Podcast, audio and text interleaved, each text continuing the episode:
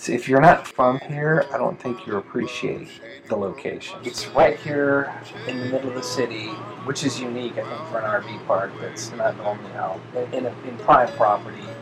Proximity to everything, downtown to to the lake. Um, just being able to walk with a dog out here was that was all the reasons why we decided to do it. The other thing I think is that it would be our only chance because development is coming and the parks are going away. Couldn't afford a house anywhere near here, and we knew eventually they're all going to be gone, so we might as well jump on it when we can. Yeah, experience this, and that's I think everybody who lives here, that's their attitude.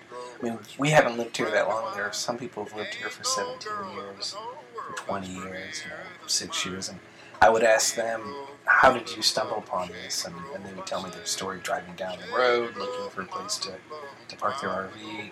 And you know, with us, it was some friends who happened to live here. When we got it, we didn't tell our parents, and Why? they would have thought we were crazy. His parents live in a huge suburban house. My parents are both suburban. They don't understand green. They don't. They don't appreciate the concept of small living. By midnight tonight, an Austin landmark will vanish. Folks who live at the 60 year old Shady Grove RV Park on Barton Springs Road must pack everything up and be gone so the land can be cleared for new condominium.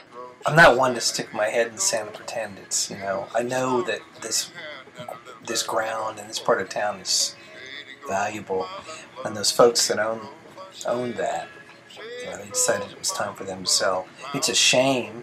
I think what was probably more of a shame that they didn't preserve the trees. That I mean, we cannot stop a developer from coming in and offering somebody twenty million dollars for three acres. That's it's hard to beat that. But for them to preserve the at least the trees was something I thought they could have done, and that was a shame that they didn't. And people around here feel pretty strongly about that. And in fact, there's a local restaurant that is uh, selling a T-shirt that says "We were here first.